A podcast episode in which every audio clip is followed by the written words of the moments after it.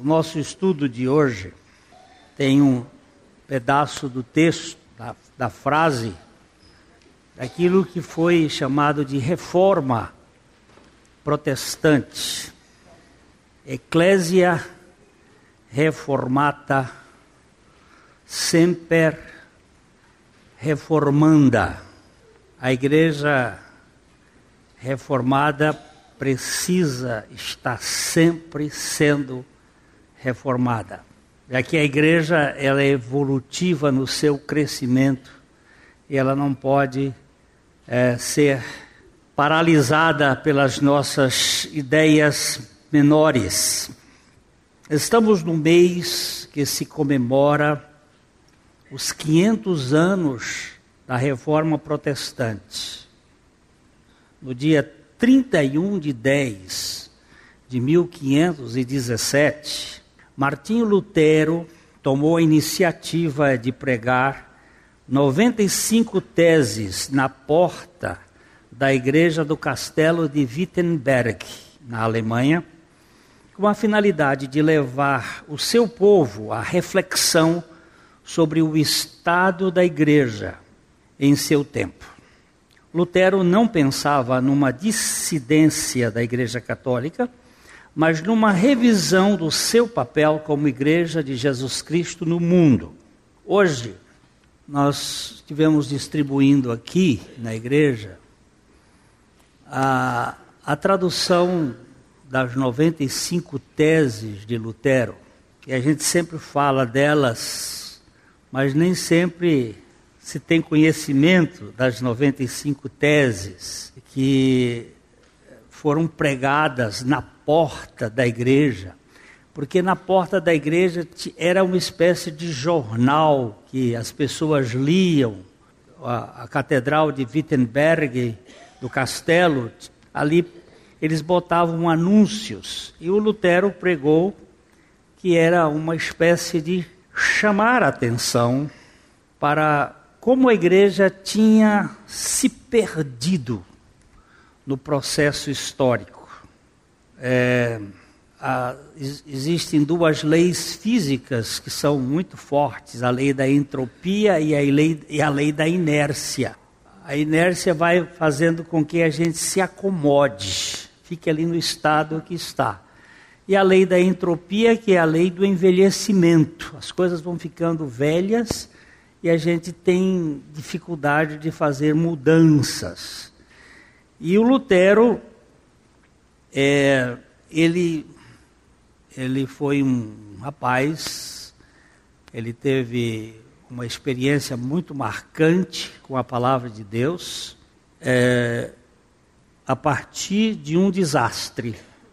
Ele ia na Floresta Negra com um amigo e um raio é, matou o amigo dele montado a cavalo.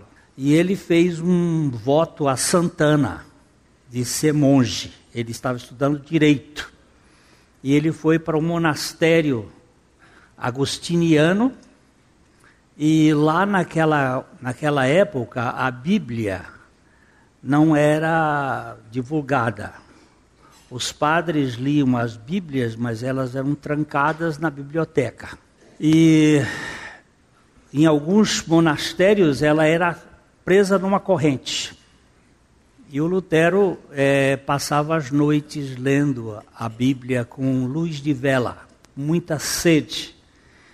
E quando ele viu o estado da igreja como estava aí, o que vinha acontecendo, ele teve uma experiência com a palavra de Deus. E ele então resolveu levantar essas 95 teses e colocá-las na parede, na porta, para que as pessoas pudessem fazer uma avaliação. E a partir disto começou um processo de acusação contra ele.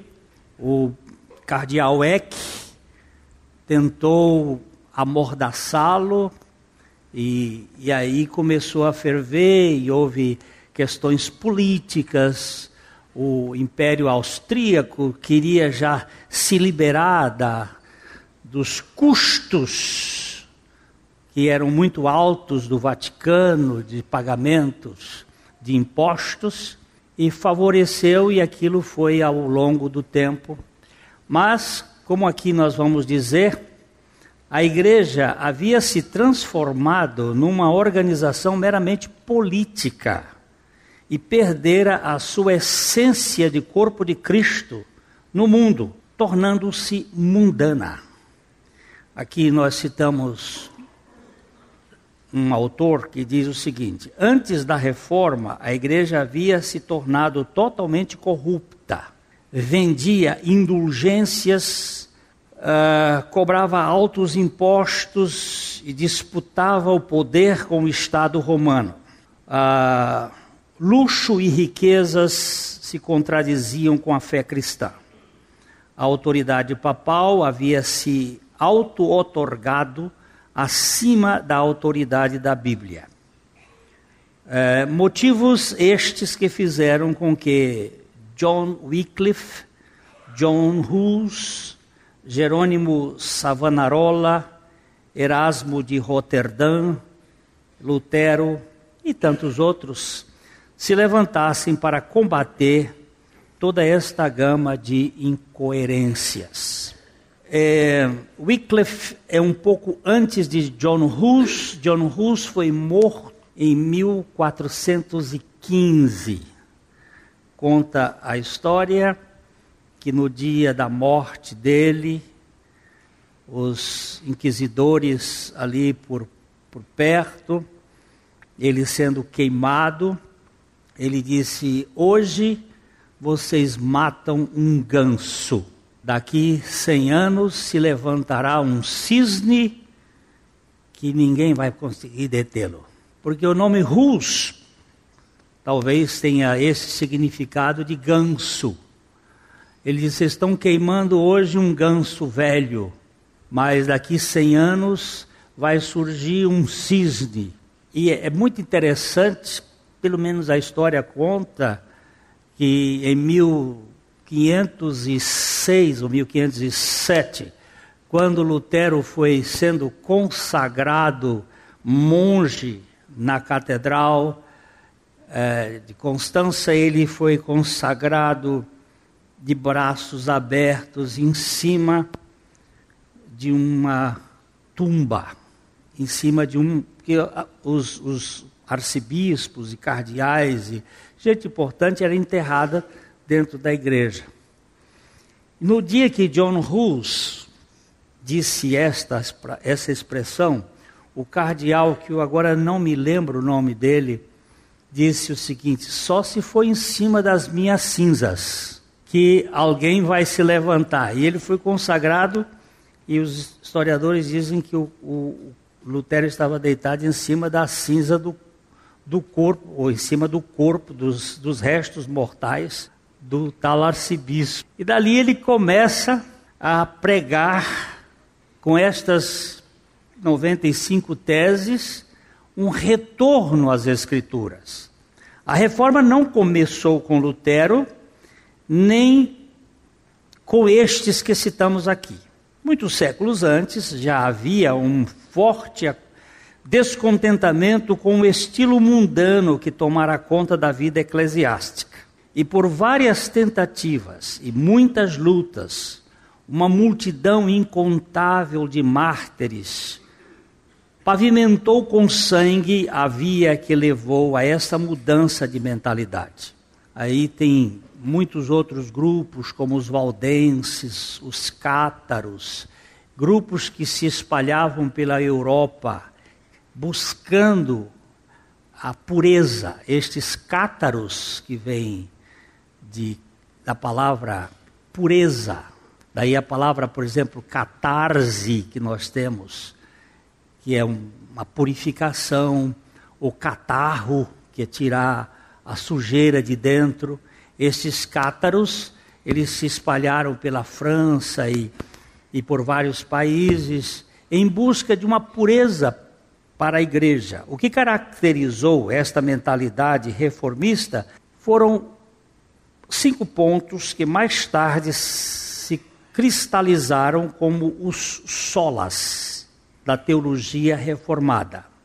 Sola no latim significa só, apenas, tão somente, nada mais. Vejamos estas bases que serviram para alcançar ou alicerçar o caminho da reforma e que permanecem como fundamentos em qualquer tempo. Nós precisamos nos firmar nestes sola. Não é dar um, um, um pontapé de, de da, da sola, mas é somente isto. A igreja precisa firmar-se nestes cinco pontos que são fundamentais. O primeiro ponto é o sola scriptura, ou apenas as escrituras. A igreja na Idade Média havia substituído a revelação da palavra de Deus pela tradição doutrinal e tanto a tradição moral como a escritura tinham o mesmo valor para a igreja à época. Além do que, os dogmas papais passaram a ter a primazia sobre a revelação do Espírito na experiência dos fiéis. Ah, não havia só a Escritura, mas havia todos os as bulas e os documentos papais que eram responsáveis pelo direcionamento da igreja. Foi nesse contexto de pluralismo docente que os reformadores se levantaram para dizer que a palavra, e tão somente a palavra das Escrituras Sagradas, que aquela época, na maioria das versões, era de 66 livros canônicos, 39 do VT e 27 do NT, do Novo Testamento, do Velho Testamento. Deveriam fundamentar toda a proclamação do Evangelho da sublime graça de Deus. A Vulgata latina, que foi a tradução feita por Jerônimo, ela trazia os chamados livros apócrifos lá atrás. Lutero também os colocou na sua Bíblia lá como apêndice, porque são livros históricos, muitos deles com boa formação de história, de conhecimento, e alguns de princípios de sabedoria, mas eles não tinham as características da canonicidade, que tem um processo para formar um livro que seja absolutamente suportável a todos os outros livros da Bíblia, para se formar um, um, uma partitura, por exemplo, para se ter um, uma orquestra, uma sinfonia, é preciso que todos os instrumentos estejam afinados em uma nota só. Se eu tiver um instrumento afinado em Lá e outro resolver afinar em Dó, vai dar dó para ouvir essa sinfonia. A, a, sinfonia tem que estar toda ela bem equilibrada. Eu tive um membro da nossa igreja lá no Rio de Janeiro, ele era trompetista da, da sinfonia da sinfônica brasileira. Ele dizia que uma das coisas que os músicos faziam era descobrir se o maestro tinha ouvido musical ou ouvido perfeito. O que, que eles faziam? Quando chegava um maestro, Isaac Karabichevsky ou um maestro é, qualquer, eu usei o Isaac por acaso, eles iam desafinar duas comas, três comas, não é um tom ligeiramente o violino, o oboé. Eles davam uma desafinadinha. Se o maestro não percebesse, ele ficava fora do comando da orquestra. Eles não davam mais crédito para ele. E ele contou de uma vez de um maestro ele era, ele era, deixa eu ver se, não sei se eu vou lembrar o nome, hoje estou esquecendo muito, mas ele era cearense, ele era de Ipu, no Ceará.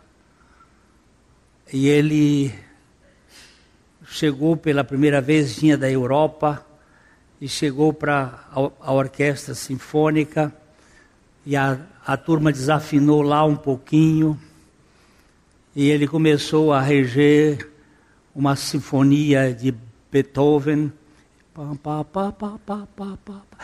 Segundo violino, o senhor está desafinado duas comas. A trompa está desafinada. É isto que se faz na Bíblia. Todos os livros estão afinados dentro de uma realidade espiritual que é Cristo. Se eles não estão ali, ou na aula de profetas que tivemos esta semana aqui na igreja, o professor Vander estava mostrando que em 1949, quando foram achados os documentos de Qumran dos essênios, foi achado todos os livros do Velho Testamento, com exceção do livro de Esté. Todos os livros do Velho Testamento estavam ali intactos. E a Bíblia tem uma orquestra que funciona. Portanto, naquela época, haviam 66 livros, que são chamados os livros canônicos. E haviam esses livros apócrifos, que são livros muito interessantes. Eu tenho lido frequentemente para história, por exemplo, do livro de Daniel, quando pregamos sobre Daniel. Eu tive que recorrer ao livro de Macabeus para ver a historicidade, que é muito importante. Mas eles não são livros que fazem parte da canonicidade. Só depois da reforma. No Concílio de Trento, 1500 e professor Jorge Cerneve, 1540, 1534, 1540, por ali assim, é que eles foram colocados dentro da, da, igreja, da igreja católica, que são os 72 livros. Mas, por isso que eu estou fazendo a afirmação aqui, que eram apenas os 66. O, o apóstolo Paulo já havia dito, com referência ao VT, em Romanos 15, 4. VT é Velho Testamento. O apóstolo Paulo diz: Pois tudo quanto outrora foi escrito, para o nosso ensino foi escrito, a fim de que, pela paciência e pela consolação das Escrituras, tenhamos esperança. A palavra de Deus é fundamental. Sola Escritura. Porém, não somente o VT, mas também o, o NT, o Novo Testamento, que foi produzido pelo Espírito de Deus, concomitantemente com o desenvolvimento da igreja, era a única fonte de real ensino e proclamação da igreja nascente. Somente a autoridade das Escrituras Sagradas. O apóstolo perdão, o expositor bíblico do século XVII, Matthew Henry, diz: as palavras das Escrituras devem ser consideradas palavras do Espírito Santo. E Martinho Lutero acrescenta: a teologia não é nada mais do que a gramática da língua do Espírito Santo. Só a Bíblia.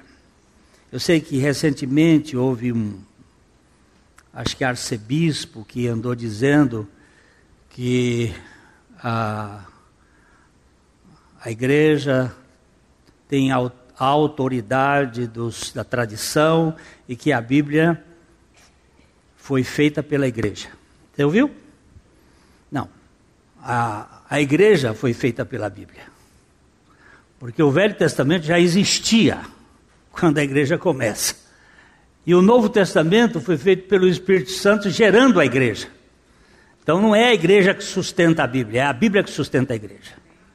Essa história aí é uma história puramente do ponto de vista humanista. Uh, para os reformadores, só as Escrituras têm crédito de infalibilidade, Pois Paulo nos vai dizer em 2 Timóteo 3, 16 e 17: toda a Escritura é inspirada por Deus e útil para o ensino, para a repreensão, para a correção, para a educação na justiça, a fim de que o homem de Deus seja perfeito e perfeitamente habilitado para toda boa obra.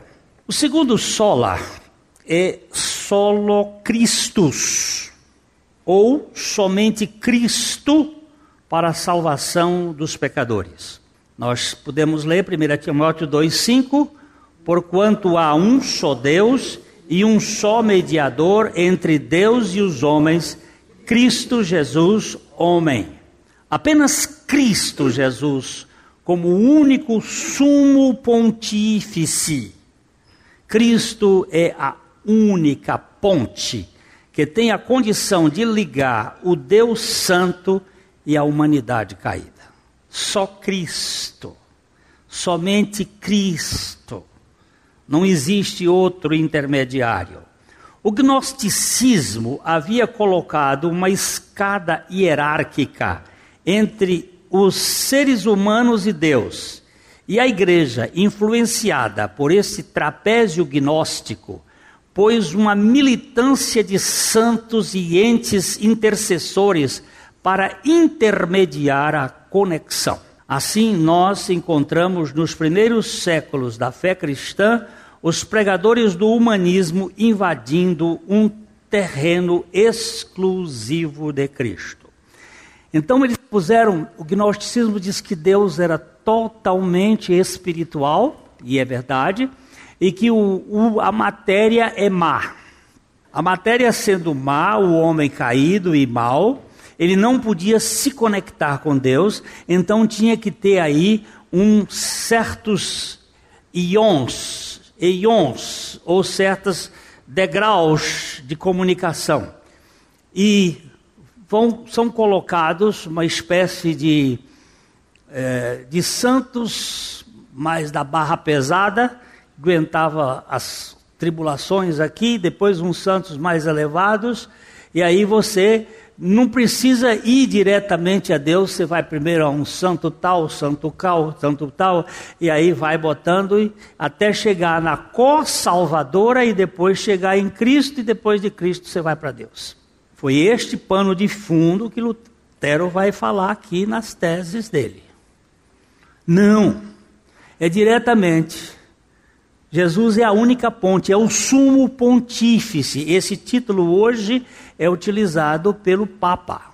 É bem verdade que o Papa Bento já fez uma, um adendo para não dar o sumo pontífice somente para Cristo. Só ele é o sumo pontífice. O Bento é teólogo, é mais pensador e é da, da corrente luterana da Alemanha, que tem mais base, por isso que ele não ficou. Então, no momento da reforma, Jesus não era visto como exclusivo intermediário entre o pecador e a divindade. Os reformadores, porém, afirmavam que a salvação é realizada unicamente pela obra meritória de Cristo, do Cristo histórico, sua vida sem pecado e sua expiação, por si só, são suficientes para a nossa justificação e reconciliação com o Pai. Isso aqui é ponto inegociável. Só lo Christus. Somente Cristo nós temos todo o respeito por todos estes santos que foram homens e mulheres que tiveram vidas espirituais em busca. Temos todo o respeito por Maria, Maria é a mulher mais bem-aventurada da face da terra, mas em questão de salvação e de intercessão, Jesus Cristo é o único. E o assunto é fundamental para nós nos centralizarmos na suficiência de Cristo. Não há outro caminho para Deus. Não há outro intercessor. Somente Cristo. E Cristo somente. Hebreus capítulo 7, verso 25. Por isso também pode salvar totalmente os que por ele se chegam a Deus, vivendo sempre para interceder por eles. Ele não só intercedeu por nós na oração do capítulo 17 de João, mas ele intercede por nós hoje. Ele é o nosso intercessor, salvador e intercessor.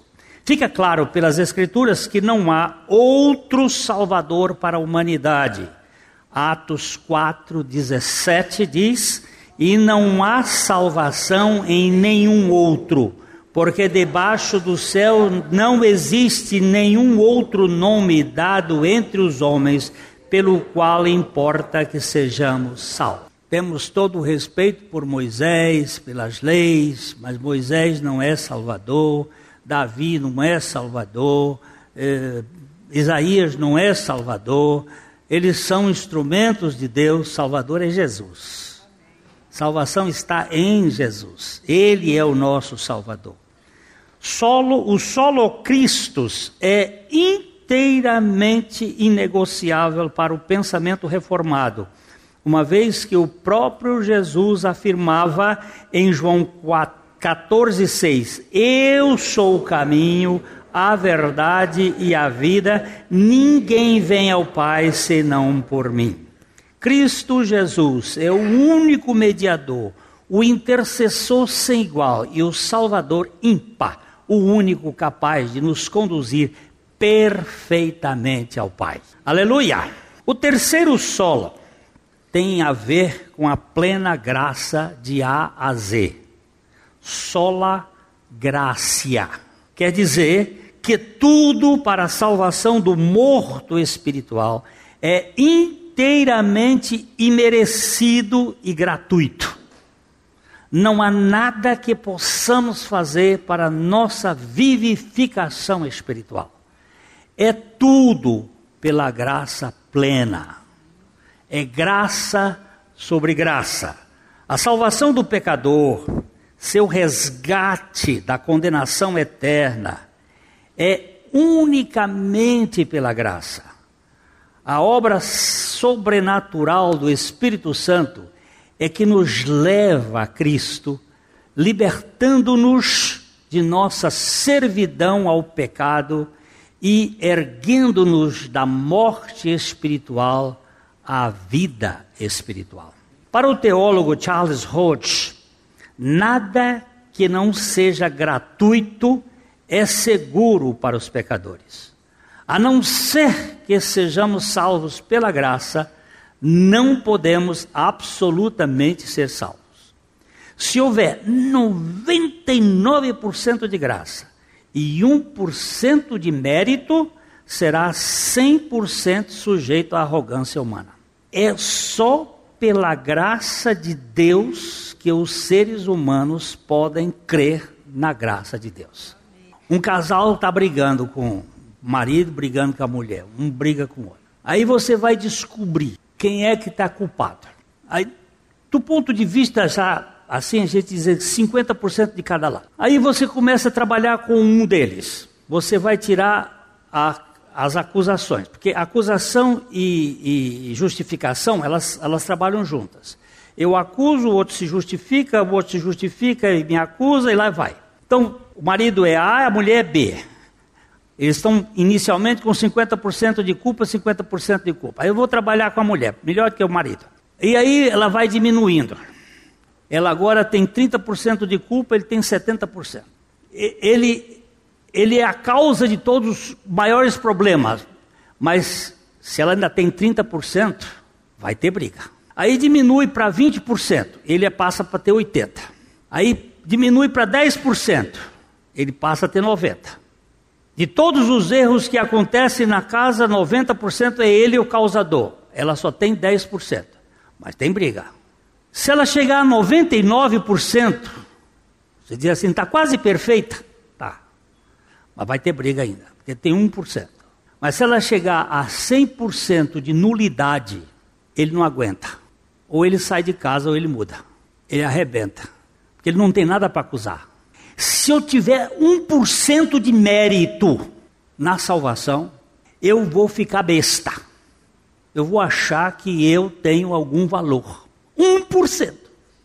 Mas se tiver 0% de, de mérito, eu vou botar a boca no chão e vou dizer: Senhor, tem misericórdia de mim.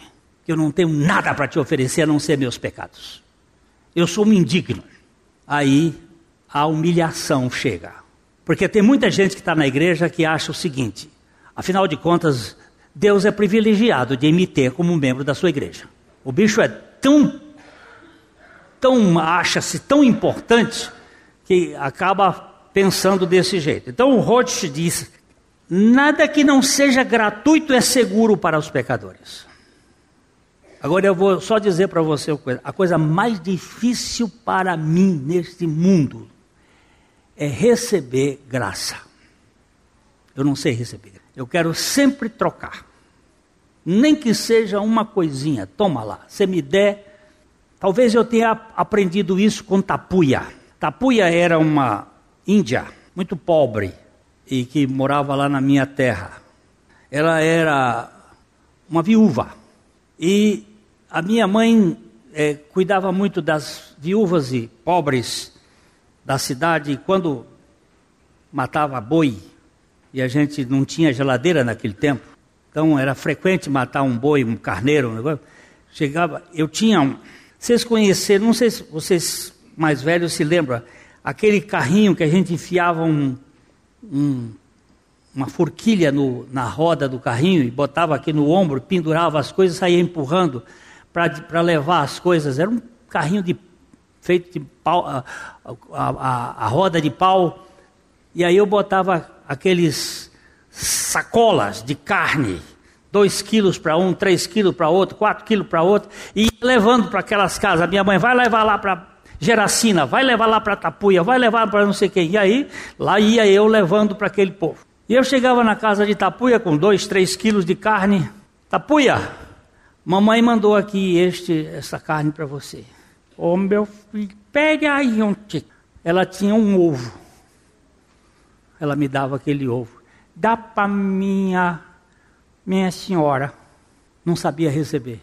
Só mais tarde que eu vim entender. Ah, é gratidão. Não é gratidão, não. É orgulho. Eu não posso ficar devendo nada. Lá no fundo, há uma ideia de que eu tenho que compensar, como se eu pudesse compensar Deus. Um vigarista me procurou um tempo atrás de, sobre a questão do dízimo. Ele disse: Eu vou dar o dízimo. Eu digo: Você não dá dízimo, porque o dízimo não é seu. Nem o dízimo e nem o outro que sobrou, os 90%. Tudo é de Deus. Ele diz que o céu é dele, a terra é dele, a humanidade é dele. Dos céus e a terra é o do Senhor. Você não dá dízimo. E o dízimo não é para Deus. O dízimo é para tratar com sua ganância, que você é um ganancioso. Ele ficou bravo, porque ele achava que manobrava. Ele disse: e o dízimo, ainda tem mais esta, é o piso de onde você pode começar não é o teto onde você vai acabar. Deus vai trabalhar com você. Aí baixou a. Porque a gente tem uma ideia de que eu compenso Deus. Você não compensa com nada. Eu vou tapar seu nariz aqui cinco minutos. E a boca. Daqui cinco minutos você já era. Porque o peso do homem é o fôlego. E o fôlego é dado por Deus. Você já pensou nisso? Uma coisinha de nada? Se Deus tirar o fôlego de você? E nós precisamos voltar ao, ao processo da gratidão, de saber que tudo na nossa salvação, de cima embaixo, de baixo para dentro para fora, é graça sobre graça. Por causa do sola graça vem o quarto fundamento da reforma, sola fide, ou somente pela fé. Um morto espiritual não tem vida espiritual. A fé é um atributo espiritual que só se manifesta em quem foi vivificado espiritualmente. O Espírito Santo dá vida espiritual ao morto em delitos e pecados, e por meio da pregação da palavra, este agora vivificado crê na palavra e arrepende-se da sua autoconfiança. É um milagre da graça plena. Eu já contei para vocês, vamos contar outra vez. É, a menina veio estudar aqui em Londrina. E muito bonita. Uma das moças mais bonitas que eu já vi aqui do estado de São Paulo. Achou um namoradinho e o namoradinho deu um chute nela. Ela nunca tinha recebido, acho que, um não na vida. Ela era muito bonita, muito inteligente e muito ensimesmada. Com aquela renúncia, cortou os dois punhos. Tentou suicídio. Ela morava num apartamento aqui com umas moças, correram com ela para o hospital. Os pais vieram e um dia à tarde me procuraram aqui para eu fazer uma visita. Ela estava no hospital evangélico, contida, amarrada. E aí eu fui lá. Quando eu entrei no quarto, ela já gritou: Sai daqui, seu filho, elogiando minha mãe. E xingou, gritava. E, eu quero é morrer, eu quero é morrer, por que, que não me deixaram morrer? E eu disse: Deus também quer que você morra. Se é uma coisa que Deus quer que você morra. Que história é essa? Diga isso mesmo. Mas você é tão ruim que nem para se matar presta. Eu fui bem, bem cavalo. E aí nós fomos, aí ela parou um pouco e disse: Que história é essa? Eu digo: Que história é essa? É a seguinte: na gaveta do. Peguei uma Bíblia de Gideões, um Novo Testamento, e comecei a mostrar. Você nasceu com uma natureza que só a cruz de Cristo. Eu não falei mais do que cinco minutos com texto bíblico assim, pá, pá, pá, pá, pá, e ela disse assim, mas por que não me contaram isso antes? Eu creio, me solta daqui. Eu disse, agora soltar não é comigo não. Agora tem que chamar médico aqui, chamar todo. Aí chamei lá, o médico veio, veio uma enfermeira, depois veio um médico. O médico olhou e disse: O senhor garante? Eu digo: Eu não. Quem garante é quem salvou ela. Eu não garanto nada. Hoje, essa senhora é avó, mãe de. esposa de um desembargador no Mato Grosso. Soltinha em Cristo Jesus. Para convencer uma pessoa, nós não convencemos. Quem convence é o Espírito Santo. Mas a palavra de Deus é poder. E ela salva. E ela liberta. E ela dá fé. A palavra de Deus dá fé ao morto espiritual. espiritual. Alguém disse que graça não é recompensa da fé. Esta sim é o resultado da graça. A fé é a visão do espírito que foi vivificado por isso ela é ousada em ver além do que se pode enxergar com os olhos físicos. É o milagre da graça vendo o invisível. Para o pensador Dr. Roberto Orn, a fé que salva não cria, mas recebe. Ela não opera a nossa salvação, mas apropria-se dela com gratidão. Nós lemos em Efésios 2, 8 e 9: Porque pela graça sois salvos, mediante a fé, e isto não vem de vós, é dom de Deus, não vem das obras, para que ninguém se vanglorie.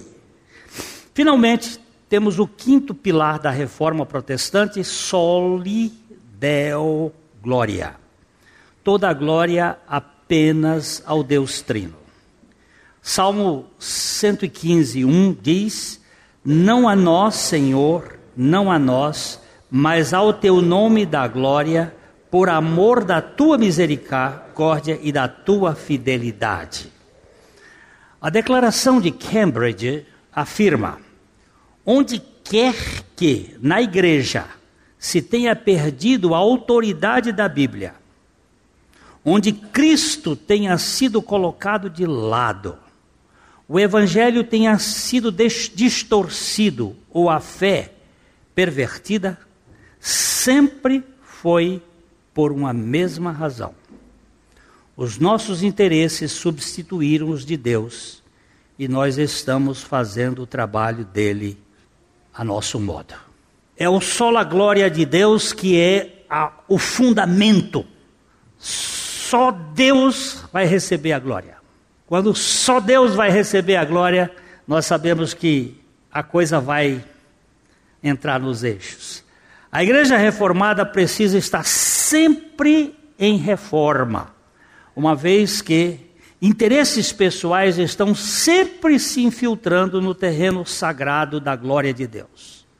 Sabemos que Deus não divide a sua glória com ninguém, mas muitos de nós, disfarçados de humilde, tornamos tentamos confiscar a glória que pertence apenas à Trindade. Que tragédia. Nós estamos aqui num período de reforma de uma sala lá do fundo. Aquela sala estava mal usada. Agora vamos ter quatro salas que vão ajudar para vários departamentos. Reforma, equipar melhor. Mas a igreja, a igreja, ela precisa estar sempre em processo de reforma. Porque há um elemento complicador que vai entrando e fazendo com que a igreja se torne pesada. E ela tem que ser simplificada para ser mais leve, mais comunitária, mais e é um processo que leva tempo. Quero só dizer isso aqui assim a cunho de observação. O povo de Deus ficou na no Egito 430 anos e para tirar o Egito do povo de Deus, precisou de 40 anos, e assim mesmo eles ainda entraram na terra prometida com a bagagem significativa da segunda geração. Até hoje a gente traz essas coisas. Então, a igreja reformada precisa estar sempre em reforma. A declaração de Cambridge, então, terminamos aqui. Ecclesia reformata semper reformanda. Hein? Ah, sim, a, a, ainda insiste, a declaração de Cambridge ainda insiste. A perda da centralidade de Deus na vida da igreja de hoje é comum e lamentável. É essa perda que nos permite transformar um culto, o culto, em entretenimento. A pregação do Evangelho em marketing, o crer em técnica, o ser bom em sentir-se bem, a fidelidade em estar bem sucedido. Como resultado, Deus, Cristo e a Bíblia vêm significando muito pouco para nós e tem um peso irrelevante sobre nós. Aqui, por causa do latim, ficou junta. Ecclesia reformata semper reformanda é a matriz de uma constante reforma no seio da igreja.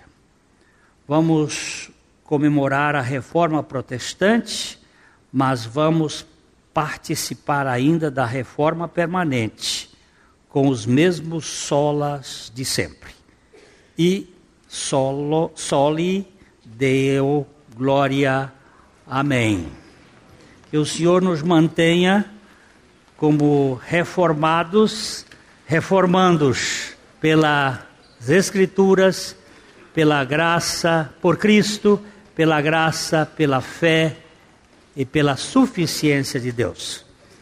A mensagem que você acabou de ouvir faz parte do Ministério de Comunicação Palavra da Cruz. Temos um grande acervo de estudos bíblicos em áudio e vídeo. Distribuímos também gratuitamente o jornal mensal Palavra da Cruz. Entre em contato conosco pelo fone 0 operadora 43 33 728900 ou pelo e-mail livraria@piblondrina.com.br. Visite-nos pelo site www.livrariapiblondrina.com.br ou acesse www.piblondrina.com.br. Graça e paz.